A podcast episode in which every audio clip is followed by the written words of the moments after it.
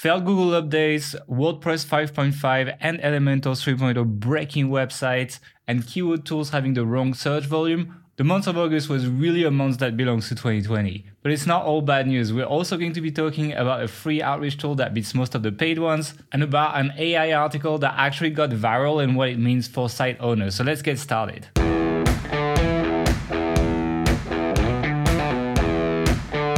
Welcome to the Authority Hacker Podcast. No hype, no BS, no censorship. Just real life online marketing tactics.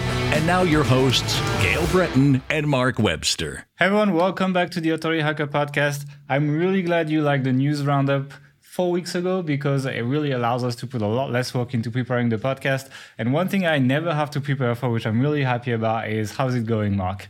So, how's it going? Glad you asked. Uh, I'm actually doing fine. And so, fortunately, is this little guy here. For those of you who were listening last week, you'll know that my dog got his little snip snip operation and he's recovering well. He was trying to get at it, but he's got a cone now. So he can't get at it, but he's all in all recovering a lot better. So I don't know. Say hi, Steve. yeah, uh, we just do that to get likes on YouTube, right? So if you're, by the way, if you're listening to the audio version and you want to see Mark's dog, you need to go check the YouTube version of the podcast because obviously uh, you can't see the dog, and he's pretty silent. But Mark is showing his dog on camera right now. And if you think Steve's cute, then uh, give us a like as well. well, even if you don't think he's cute, but you like the podcast, you can give us a like and you can subscribe below. And you can also subscribe to the podcast on every audio platform, which is why we I mentioned that for the people who are listening to this on audio. But people came here not for the dog, even though he's really cute. I might bring mine at some point, but we, we are here for the updates. And actually, when I look at the list, you are uh, going first. So what's happened, Mark, this month? So, in another 2020 plot twist, there was a rather interesting Google update on, I think it was the 11th of August. And there was, was about 16 hours or so when there was just some crazy, crazy results in the SERPs some absolutely terrible sites, terrible quality content was beating some really, really, really good sites. And people were freaking out, understandably. So, as it turns out, this was Stake by Google.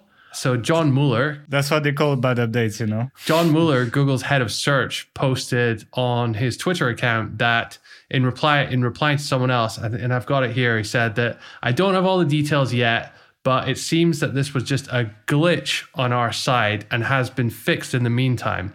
If someone could fix the other 2020 issues, that would be great. So thanks for that, John. So we're two weeks later and the rest of 2020 hasn't been fixed, you know? Unfortunately, not. But following on from that, there was a bunch of people trying to analyze the situation and you know, there's always sort of conspiracy theories and stuff come up, but someone put out a really interesting point and it was like, well, what if this was just Google actually testing a bunch of content that they can't normally rank really highly to see how users behaved and interacted with it. What if it was some kind of like massive A B test of sorts, I guess? But we have no information to corroborate that or any of the other theories out there. You know, it's a bit stupid because they can just test on 2% of search results, nobody will say anything, and they can still collect the results. It's like they don't need to do that, right? Yeah, I mean, that was my point. I don't believe that or like any of the other crazy theories which are going on there. I think it probably is just something of a fuck up on someone's part. Yeah, so sure. although it could actually be not so much they they messed up, but they deployed something and it didn't work as intended because as I understand it's quite hard for them to know what the algorithm is going to do until they test it and roll it out. So maybe there are some You know, I think there. it might actually have been server farm outages as well, right? So it's like some stuff's calculated on the fly or refreshed pretty often. And then let's say like for some reason these servers are unable to do their part of the work in terms of ranking results and then everything changes. It's almost like you're removing some factors or something. So it could be something like that as well. It could be like tech issues, you know, power supply issues. I don't know. Maybe they have server farms in California and there's like all Yeah. these fires, etc. Lots of reasons that why it could happen, it's just like a logistical issue, you know? So anyway, 16 hours later, it was rolled back to where it was before, and everyone sort of calmed down. But for a good, you know, almost a day, people were seriously freaking out. Yeah, I saw Tim Soulo getting crazy on Twitter because like some shitty blog was outranking Ahrefs for like keyword research or some really big term, and he was like, "How the hell can Google do that?" etc. That was very entertaining. To be honest, I think it happened during the weekend, and I was literally not looking at anything, and I just like caught up on everything when it was fixed. So you know, my heart didn't skip any beats, but yeah, it was interesting to see people freak out. Understandably, after the history of like core updates that Google has been putting out in the last two years, it's like actually, you know, it wouldn't be that surprising that something just completely moves everything around, right? And uh, actually, there was another update, right? August 15, 16 or something? Yeah. So, well, I don't know. SEMrush has this really cool tool. It's called the SEMrush sensor. And I guess they monitor a bunch of keywords and positions. And if a lot of things are changing, then it goes into the red. And it was in the red on the 15th, 16th of August. I didn't notice any changes. I looked at a bunch of bunch of SERPs. So I don't know. If you were affected by this, then let us know in the comments. But I don't know. It's really hard to tell these days unless Google comes out and says, oh, there's a big change. Is it just, you know, a specific thing happening or I don't know. I don't know what's causing this. Okay, so you have no idea. yeah, yeah Mozcast I have no idea. that day, basically. Mozcast also is like, there's a bunch of these services. Uh, I think Sistrix has one. I think SEMrush has one. I think, I mean, Mozcast, there's one as well. I think maybe LRT has one as well. I'm not sure, but there's several. Uh, and usually you check a few of them to see if they correlate, but like sometimes it's just like they're high for no reason, you know? So, yeah. So, what normally happens in Facebook groups is people see this goes into red and like warning, um, update incoming and then a bunch of people share it. And so you know obviously it's a way for them to promote Moz or SEMrush or, or whatever and for them to get or whatever link building service you have you know. But uh, yeah actually it's funny because I, I, was researching this I was on SE Roundtable which is kind of like a good site for like news. So I kind of like checked that site before this podcast.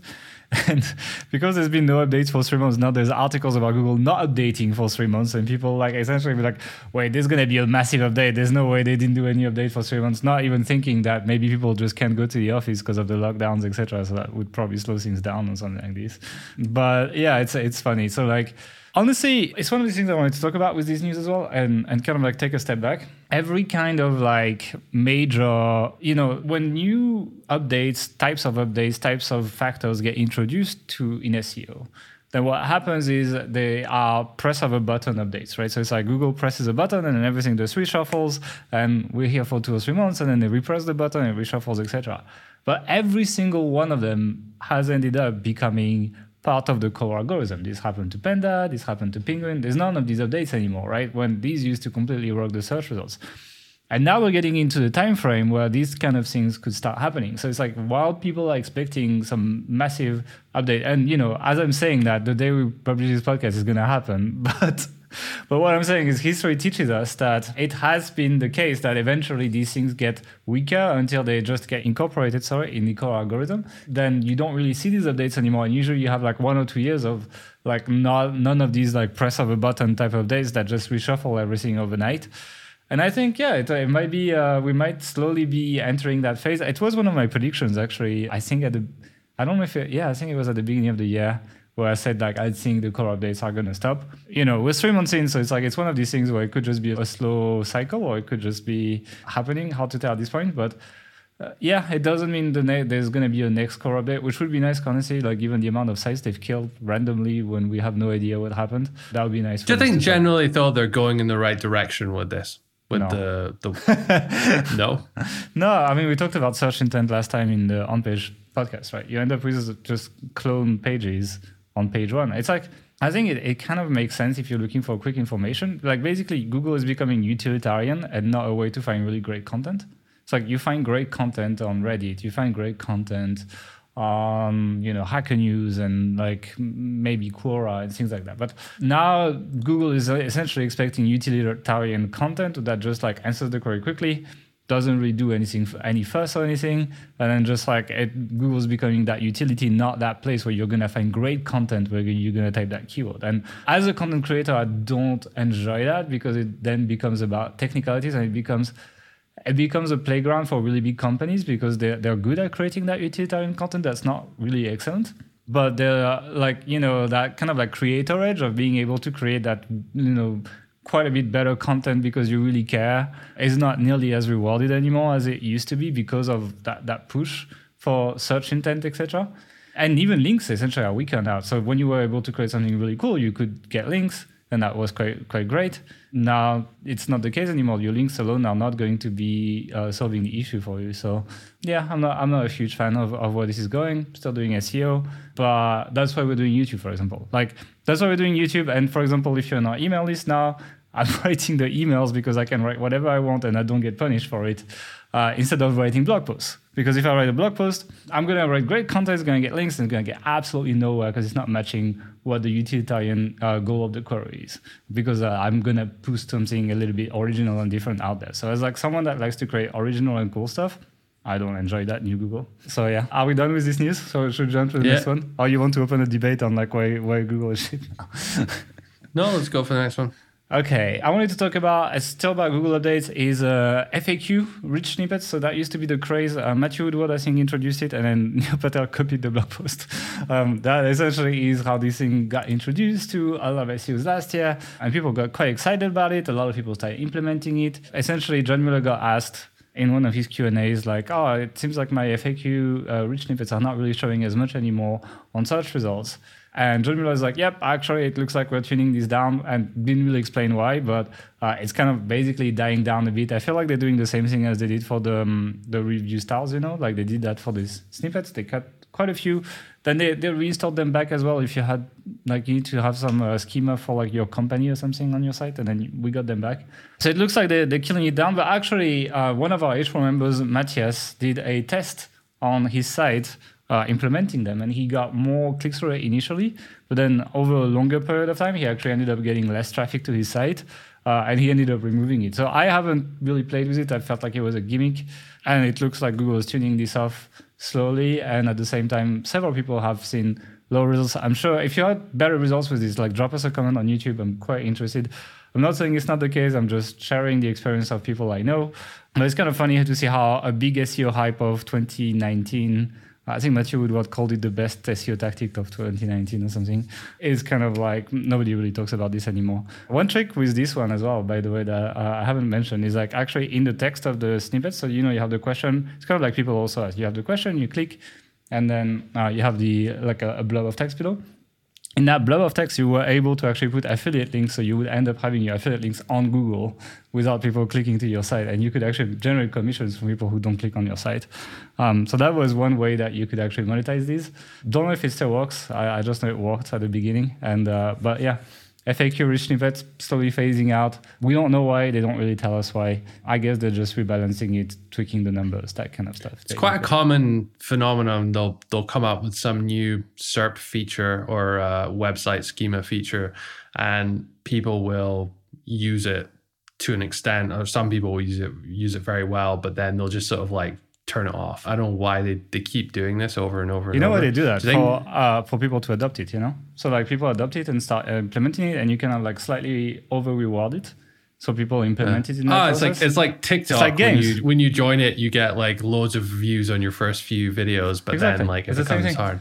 It's like it's in, in games as well. Like when I play Overwatch, like they introduce a new hero and they make it slightly too powerful, so everyone just learns to play it, and then they just Yeah. kind of like put it back in line after that, and then it's just like part of the normal roster. So it's, it's how it works, and it's like it's a good way to get users to adopt features, to over slightly over reward when you release them, and then just tune it down, and then yeah, people don't really care that much, and it's part of the process. Especially for Google, uh, doing that would be a good idea. I, I'm surprised they haven't over rewarded radical sponsored and um, all of that because everyone's just doing no follow to be honest and most plugins barely update it to change that. But i feel like they would get so much more data on understanding what is a sponsored link etc if a lot more people were implementing it. So if there was if someone came up with a, a study that really cool sponsored links are actually like better in some way or something, I wouldn't be surprised because it's one of these things that I could see Google do.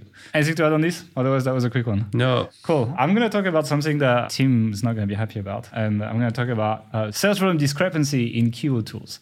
So it's something that I've been doing lately. I've been testing, retesting pretty much all keyword tools out there.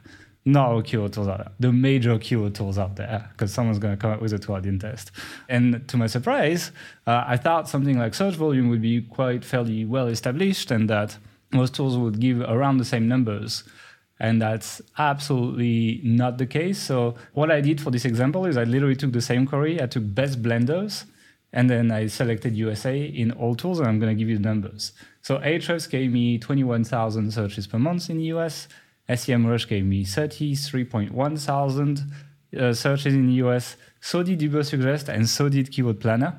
So like we get the volumes in Keyword Planner because we, we run AdWords ads as well. So we actually have access to Keyword Planner. So we get the exact volume in there. And Keyword Finder gave me 34,600 searches. Now, maybe you look at that, you're like, ah, it's not that difference. But actually, between Keyword Finder and Ahrefs, there's 64.7% more searches established, and that will change the way you do keyword research. And between SEMrush and SEMrush Keyword Planner, Ubersuggest, and Ahrefs, there's still 57.6%. So it's like it's something that I've observed on. Uh, I don't. I mean, I don't know who is right. Even honestly, it's not because it's on Keyword Planner that it's true.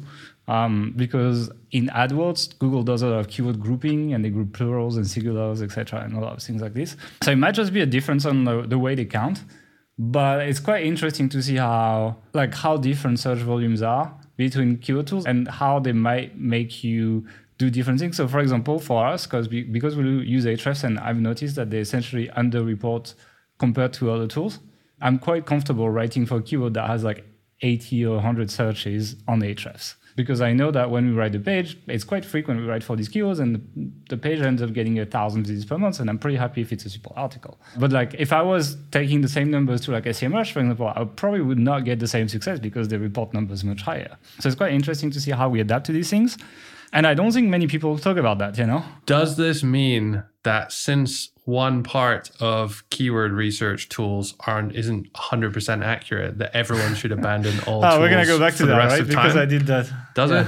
Yeah, we should all like because data is not exactly accurate. We should not use data at all. That's how science works, guys. It's like it's exactly how it works. Mm. That's how we do. Like we know exactly exactly how far Mars is to the centimeter. I'm sure you know, and that's why like we're not gonna go there because it's like we're not sure exactly of the exact distance. All I'm saying is don't be afraid. so for, for anyone that doesn't get this reference, um, we did a podcast couple months ago on this topic on this phenomenon, and there's a lot of comments on the YouTube video and in other places as well where people were concerned that because part of the data wasn't accurate that they should just abandon the tool these tools altogether or look for alternatives. But you know with seo you're always dealing with a lot of uncertainties and it was never accurate in the first place. Yeah. It was never yeah. accurate and still people have done well with SEO using these tools, you know? So it's like, it's really like you don't need, it's like whether there's like 21,000 searches or even 25,000, it's not that big of a difference at this level. Like, is this really going to change that much your decision making? Like, if you think that the intent is of people that want to buy, which in this case is because it's like best blenders, people are looking to buy a blender, I mean, it's worth writing about that topic, provided you have a chance to rank for it, right? So it's like you don't need absolutely accurate data to make decisions. And to be frank, most reporting in most companies is inaccurate. When you're looking at the accounting and the balance sheets of a company, when you're about to buy stocks or something, you're looking at a delayed balance sheet that is actually not accurate at the time because the company might have invested massive amounts of money today or fired a bunch of people and then the P&L might be vastly different, etc. People still invest in the stock market, etc. So it's kind of the same thing. And this approach of like, I don't have absolutely accurate data, so I don't do anything is like just an, a procrastination, in my opinion. All just fear like lack of self-confidence, I guess. But the entire world runs on inaccurate data, basically. By the time you see the numbers on whatever Bloomberg as well. It's like it's already inaccurate for the stock market. It's t- same with everything. So it's like it's just something that is interesting. That is something that is nice to be aware of. So like you know what I take from this is that if I use Keyword Finder, it over reports probably a little bit.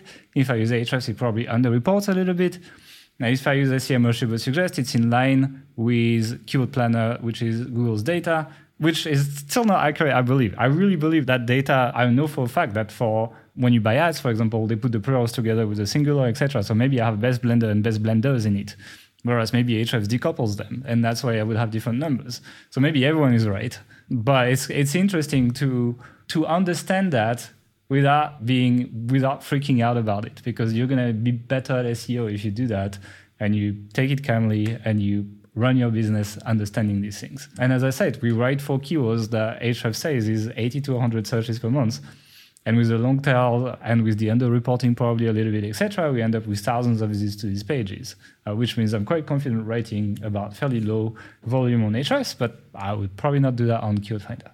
So that's basically a little thing I wanted to report because I've been doing this quite a bit lately. And it's like uh, I've been sometimes like double checking keywords to just like try to get a feel of all of this, etc. And just so when people ask me about keyword tools, I can really go into something that's like a little bit more interesting than what you would Google because Google will actually give you a random shit list of 10 keyword tools or whatever. So yeah, that is something I think people should know is quite interesting. So take it away. Anything you want to say on this? Nothing on that, but let's move on. The next one, let's talk about link building for a second. So, if you've been following us for the last, I don't know, four years, five years, you'll probably have heard us talk about some of the tools we use to do outreach. In the past, we used Gmass, and more recently, we've used Mailshake, both fantastic tools. The problem with Mailshake is that it's gotten quite expensive. I think when we signed up, when we signed up, we got it on AppSumo. a lifetime deal on AppSumo, which is yeah. amazing. But even then, it was it was like 10 or 20 bucks a month, something like that. It's now $59, $59 per month per user. Uh, so it's not an insignificant amount of money, especially if you've got more than one person using it. And this has led to a lot of people looking for alternatives. And really, there hasn't been that many good alternatives um, until now. So hunter.io, yes, the same hunter that sells email addresses or you know, allows you to find anyone's email address, has launched a free email outreach tool. And you don't even need one of the premium Hunter subscription packages in order to use it. You can use it on a free account for just one, and you can connect one email address to that free account. If you have a, a paid account, you can connect more. We tried it out. And honestly, it's great. It's really, really good. It does about 80 to 90% of what Mailshake does, but all the core features you'd need, you know, upload lists, manage data, do follow ups, all that kind of stuff. There's a few things missing, obviously, some of the better features of, of Mailshake, like the A B testing and a few other bits and pieces. But in general, if you're looking to save some money on outreach, I'd strongly suggest checking out Hunter's tools. Really, really good. And, you know, who doesn't love a, a free tool? They send through Gmail, right? They do, yeah. So you can yeah. connect your uh, your Gmail or your G Suite account just as you can in, in Mailshake. Can you do other mail servers? Can you plug another any other mail server, or is it just Gmail? I don't know. Let me just pause the video here, and through the magic of video editing, I can tell you that no, you cannot. It only works with uh, Gmail or G Suite accounts at the moment. Okay, I was wondering because like a lot of people who do outreach kind of like sometimes get annoyed with like warming up Gmail uh, inboxes when they want to do outreach. And so I was wondering if that was, if the guys from Hunter listen to us, uh, I think that could be a, a, pretty smart idea to implement that because I feel a lot of people would uh, want to use that tool for that reason, actually. Yeah. So, really smart move from Hunter. Obviously, makes money through selling email finding services and through their, their tool and the API, which is really still the best one out there, I, I believe. Um, it certainly was last time we tested it. So we use them a lot for that. Obviously, they're pitch they're positioning this free tool as a kind of lead gen for that. So because they're profitable on the other end, it means that they don't actually need to charge lots of money for this this free basic tool. They can offer it for free. So if you are wondering, oh well, it's free now, but aren't they just going to you know start increasing the price and stuff? I actually asked them about this. I asked the co-founder about this, and he said that that's not the plan. They may introduce it's a marketing. Plan. Yeah, basically, they may introduce some new features to it in future, and those will be only if you have a paid Hunter account, like a, uh, one of the one of the premium accounts.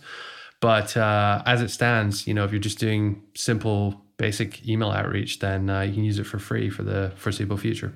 It doesn't cost them much money. If they don't send the emails, it's not that expensive to run. The really hard part of the whole thing is the sending and not being triggered for spam, etc. But if you let people's Gmails do it, then you offload that to people, like you give that to people, and then it's not that crazy to maintain. So I can believe that it's a it's a good marketing play. I think it's going to do very well actually. Uh, Hunter, they're really smart actually. Yeah, so that's really cool. You know, people always complain about that. We recommend expensive tools you know, when I read reviews uh, about courses, etc., people complain about that. So for once, actually, the best tool we can recommend. I don't think it's as good as Mailshake, but like, yeah, for most people, it's good enough. It's free, so go ahead and use it. That works well. Now let's go on the next one. We're still going to talk about tools. We're going to talk about WordPress 5.5 first, and then Elementor 3.0 breaking websites. so it's kind of interesting because not a lot of host providers actually force the updates to WordPress of WordPress like on your site. They don't ask you; they just update it for you. The problem is that uh, WordPress essentially has is not using some of the old libraries that used to be used by like old plugins all the themes, even if they were updated recently, but like kind of like the infrastructure is old, like it may have broken them, or if you had custom stuff built for your site, etc. They have, yeah, they have dropped some libraries, and as a result, some plugins that relied on these just it broke the site. So that is a problem. But if that happened to you, there's actually a plugin that was released by the WordPress team called jQuery Migrate Helper that restores these old libraries if you need them on your site. And it's been like three days or something that it's been released. And there's over 100,000 downloads on this plugin with 4.9 stars. So I think people are pretty happy. So yeah, jQuery Migrate Helper, you can go get that if your WordPress site was broken. A lot of people were complaining. It changed a bit the interface as well of Gutenberg. So Gutenberg now looks a lot more like a page builder when you open all the um, the blocks you can use, it's like on the side. There's a sidebar on the left. It's pretty good. There's also things like native uh, image lazy loading because now it's browser supported, so you don't have to use a plugin for that. So you get a bit better speed, etc. So overall, it's pretty good. But as usual, when you kind of like renovate the tech of something, essentially the old stuff breaks or stops working. It happened when, for example, uh, Thrive updated to Thrive Architect. And you know what? They're not the only one because it happened to Elementor as well. Elementor 3.0 released. And the thing is like they did a bad one. Usually Elementor is really good at telling you when things are going to come up, etc. But this time they just released the update without telling anyone. The bad news is that WordPress 5.5 introduces automatic plugin updates. meaning that you don't do it manually provided you activated the option. But some people have activated the option. They just got updated to elementor 3.0 and elementor 3.0 is great in the sense that again they worked on their tech. The code is going to be a lot lighter both on the css side and on the html side. There's going to be a lot less divs in your code etc so it's quite nice. I'm quite excited for it. Actually, I think uh, I think it's going to address a lot of the complaints about page builders that people have, even though it's not perfect. I think it's getting close to like advanced Gutenberg plugins. But yeah, they released the update without telling anyone, and it broke a lot of people's sites. And also, Elementor supports third-party plugins, so a bunch of third-party plugins also broke because of that, because they released all these things. And honestly, the third-party plugins is a bit the fault of the plugin developers as well, because they actually it was in beta for a while, and they actually made the documentation on what they should change in their plugin. And if you know some people didn't do it, that broke the sites. So all in all, yeah, Elementor 3.0 transition a little bit bumpy together with WordPress 5.5. It was the perfect storm to break a bunch of sites. But I'm quite excited for the new tech in general, both on WordPress 5.5 and Elementor 3.0. I think WordPress sites are going to be a little bit faster, a little bit easier to use, and that's going to be pretty cool. So that's basically uh, Elementor 3.0. I'm going to be testing the new theme builder really soon as well. I'm quite excited for that. I think I'm going to, to switch to Hello Theme actually for our sites because of that. Because now the theme builder feels like like it feels like it can replace every single area of uh, of an actual theme. So you don't really need a theme anymore if you use that. So let's see how this goes. Do you want to take the next one? Yeah, so last month when we did this show, we talked about the GPT-3 AI article writer software and we talked about, oh, you know, maybe it can do some product descriptions, but it's a long way before it can write a passable blog article. Well, fast forward one month, and someone used it to create a blog post which got trending on Hacker News. Uh, and it's, I read the article, and it's first glance, I mean, even knowing that this was an article written by AI, it wasn't obvious to me that it was written by it wasn't obvious to me that it was written by an AI. It wasn't a, an amazing article either, but then again, there's a lot of not amazing articles out there on the web, so it kind of blend into the it blends. How does it compare to like a Textbroker article? Is it better? I mean, it depends. Like, there's really good writers on Textbroker, but there's also loads of terrible ones. So, an average article on Textbroker, I'd say it's worse because there's a few things which stand out. There's a lot of repetition. So it uses the word for the phrase, for example, God, like 20 times or something like that. So every time it says something, it has an example of that of that thing. And you may think that's good but it's just it's a bit clunky it's a bit weird. It says a lot without really saying a lot if that makes sense. Like it it describes things but it doesn't really communicate very well what's going on so anyway, like this article got to the top of Hacker News, and someone in the comments posted, "Oh, this is a terrible article. It must have been written by GPT-3 or a ter- or a lazy writer." And then people were like downvoting that comment, like, "How could you be so mean?" and all this kind of stuff. Turns out it it actually was the author and his or the person that made this happen. Um, I'm trying to remember his name here, Liam Porr. Uh, so he wrote a, a blog post about this, about what he did and uh, he had some ideas about how this is going to work in the future. Uh, and that was quite interesting because I'm not 100% sure that it's just a straight up copy paste from the GPT-3 output because in this blog post he mentions a few things like, you know, tweaking the conclusion and and things like that. He doesn't say that he did that in this case, but he said that if you're going to do it, if you're going to create content with GPT-3, then you'll need to do these kinds of things and a few other bits and pieces of editing. So I'm not really sure whether this is like a true 100% copy paste of a GPT-3 output. I suspect there's maybe it's maybe been tweaked a bit. What he suggests as a kind of way of the future of, of using this is rather than just straight up replacing writers, you may have, you know, where you may have a 10 writers creating, you know, 20 articles a, a week or whatever. Yeah, more, uh, you, you may go down to having, you know, like three writers and they'll, they'll create 20 articles a week, but they can have this GPT-3 like write articles or sections of articles and then they can just kind of like edit it and like fix it and like humanize it in a way. So it's more kind of uh, a meshing of uh, of man and AI rather than uh, a straight up replacement. So that's kind of an interesting perspective from the guy who did this. But certainly cool developments on on that front. And I'd be surprised if over the coming year we're not going to see a lot more interesting things happen with it. Yeah, I actually, you know, Google Docs does a little bit of that already. It kind of like auto completes when you write.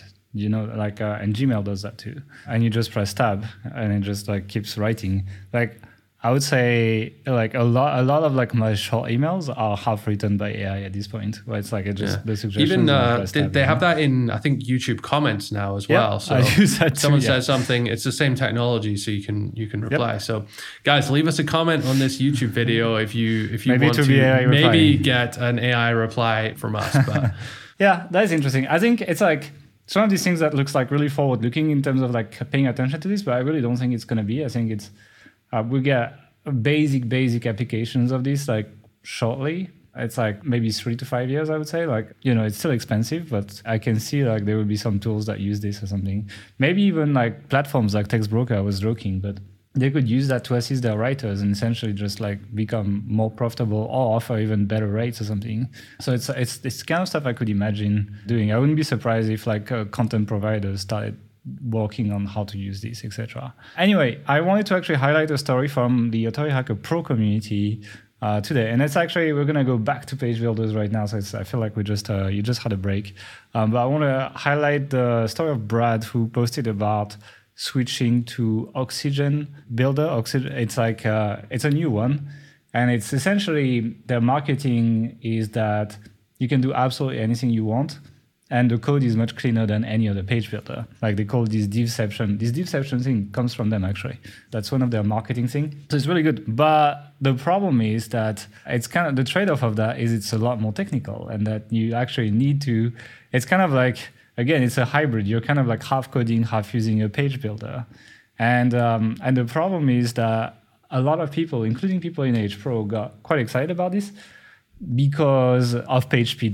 Basically, they got really excited. They're like, "Oh my god, I'm going to improve the code on my page, etc." And Brad tried to do that, and he essentially it ended up quite badly for him because he spent over 100 hours trying to rebuild his site on Oxygen, and then actually he got a lot of issues. His site got down. He needed some extra plugins that costed quite a bit of money to actually have all the options he wanted, and the support wasn't very good, etc. No, I'm not trying to trash Oxygen here. Actually, what I'm trying to highlight here through this story is that sometimes chasing that little bit of extra page speed or code optimization can cost a lot.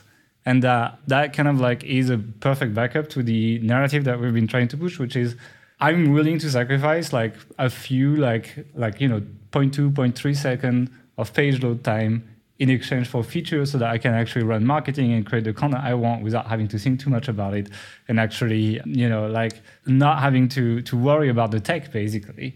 And plenty of sites don't have amazing page speed and still do really well because they're actually creating the content people want to use.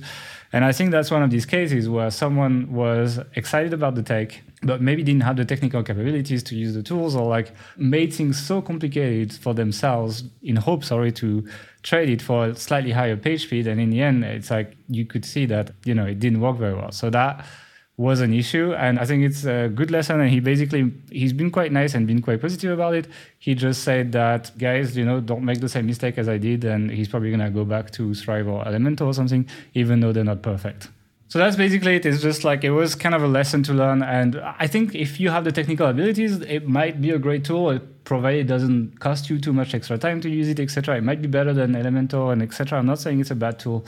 I'm just saying don't over invest in site speed to the point that it's going to have massive cost in terms of executing things and it's going to make things more difficult etc i don't think it's worth it and i think this story uh, shows it quite a lot and so try to learn from Brad and don't make the same mistake, basically. That's it for this story. Do you want to pick the next one? So, the last thing I wanted to mention was we actually had a quarterly planning meeting a couple weeks ago. And we, we have these surprise, surprise every quarter, and we sort of plan out the future, the next quarter of what we're going to do at Authority Hacker.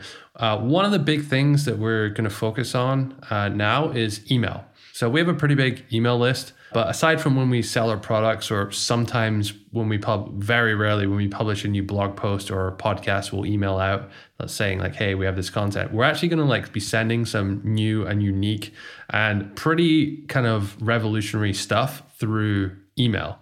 So, as Gael alluded to earlier, while it's somewhat challenging to create new blog content, which pushes the boundaries and explores new topics and concepts and ideas, which doesn't fit the, the cookie cutter model which Google seems to uh, desire on the SERP, nothing stops us from doing that in, in email. So, if you want to subscribe to our, our email list, go over to authorityhacker.com slash subscribe and uh, you can join there. we will be sending one to two value emails out per week, basically. we just how many JVZoo shit. emails though?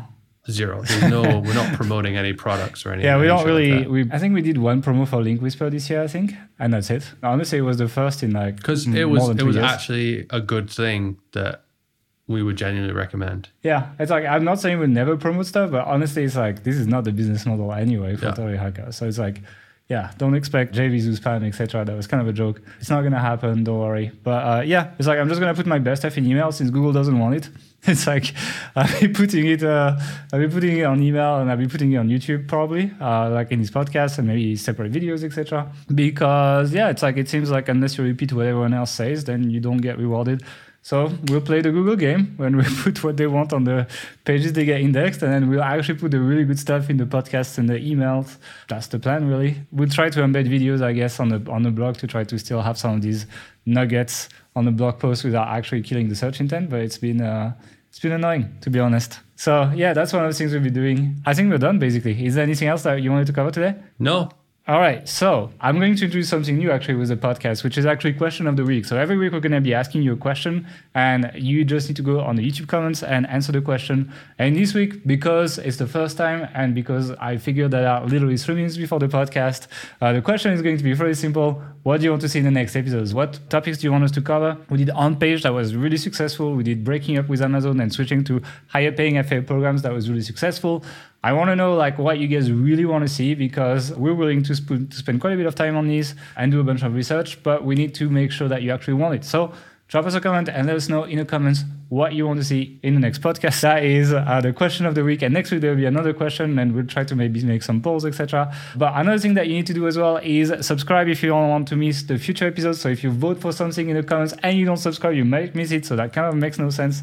So please subscribe. Click on the bell as well, otherwise you miss the videos as well. And click on the thumbs up. It gives us a little bit of a boost for ranking as well on YouTube. So that really helps. Uh, we release a new podcast every Monday, so show up for that. And actually, if you show up during the premiere, so you can just go on the plat on the on the channel and then you should see the premiere scheduled sometime during the day on Monday. And we actually are here on the chat to chat with you. I, I, literally just do free consulting on the chat during the premiere of the podcast. Sometimes it's related to the topic of the podcast, sometimes really not. But I'm showing up every Monday to actually give free help to people. So if you have there was a guy last time literally just posting question after question, like how to fix his site and like what to do next, and basically getting a free strategy. Yeah, I was doing screenshots, etc. I was sending yeah. the screenshots and everything of like where to click, etc. So if you want if you want to show for that, it's kind of fun. Uh, you might meet some other people that run authority sites as well, which is kind of cool. So that's basically it for the promo this week, guys. And that is it for the news roundup. If you like this format, also let us know in the comments. I want to know if we need to keep doing this or not.